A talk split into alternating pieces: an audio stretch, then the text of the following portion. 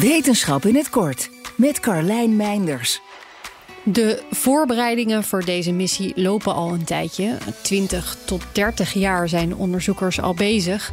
Maar met een NWO-subsidie van 12 miljoen euro kan een Nederlands consortium onder leiding van Esson nu echt verder met de volgende stappen. Onderzoeker Gijs Nelemans, een van de leiders van dat consortium, frist ons geheugen even op. Om welke missie gaat het ook alweer? De LISA-missie, een missie van ESA om zwaartekrachtsgolven te gaan meten vanuit de ruimte met drie satellieten die op 2,5 miljoen kilometer afstand van elkaar vliegen.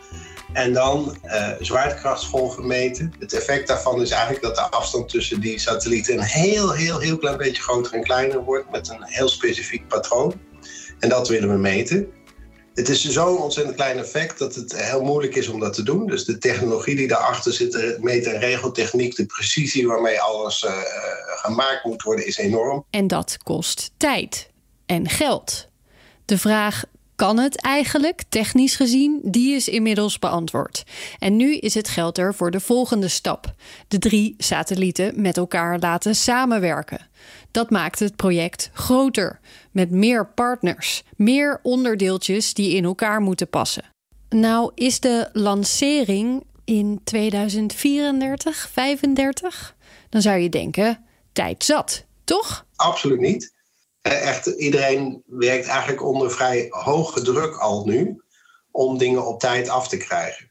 want inderdaad, in de ruimtevaart is het dan ook zo dat je niet uh, op papier een ontwerp maakt en dat dan zegt, nou dat zet ik dan in elkaar en dat zet, stuur ik de ruimte in. En er worden altijd nog één of twee proefversies eigenlijk gemaakt, die niet gelanceerd worden, die dus iets minder geschikt zijn voor in de ruimte, maar waar wel alle technologie ook echt van A tot Z gecombineerd, uh, gecontroleerd kan worden. Dus er is, uh, zit best druk op het schema. Nou is dit een missie waarin ESA en NASA samenwerken.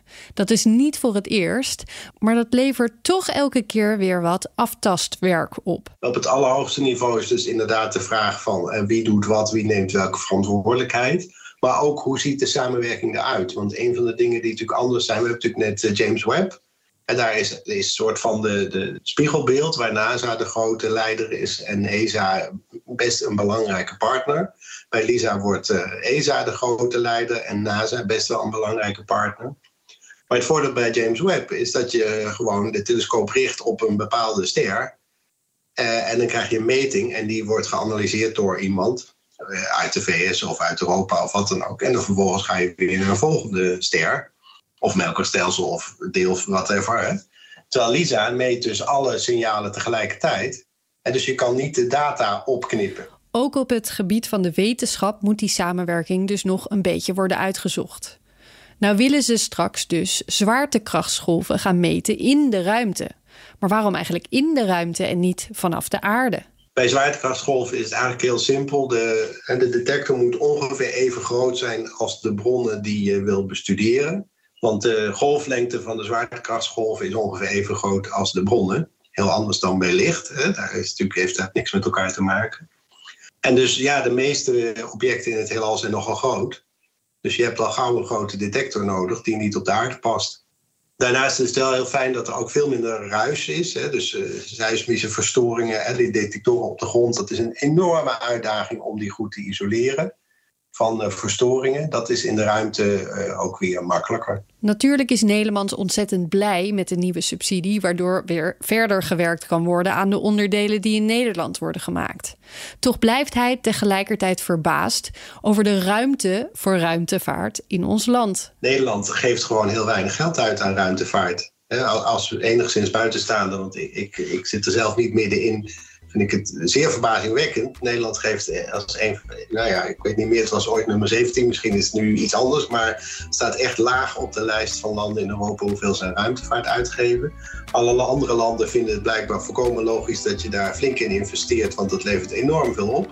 Eh, maar op een of andere manier is Nederland daar nog niet van overtuigd. Dus daar ligt misschien ook een taak voor uh, de wetenschappers om de politiek te overtuigen dat het echt, ja, dit is gewoon heel belangrijk geld, ruimtevaartgeld. En daar moet Nederland echt meer aan uitgeven. Het verdient zichzelf meer dan terug, meent Nelemans. In technologische ontwikkelingen en in geld. Hij gaat de discussie over of dat nou wel of niet zo is graag aan met Den Haag.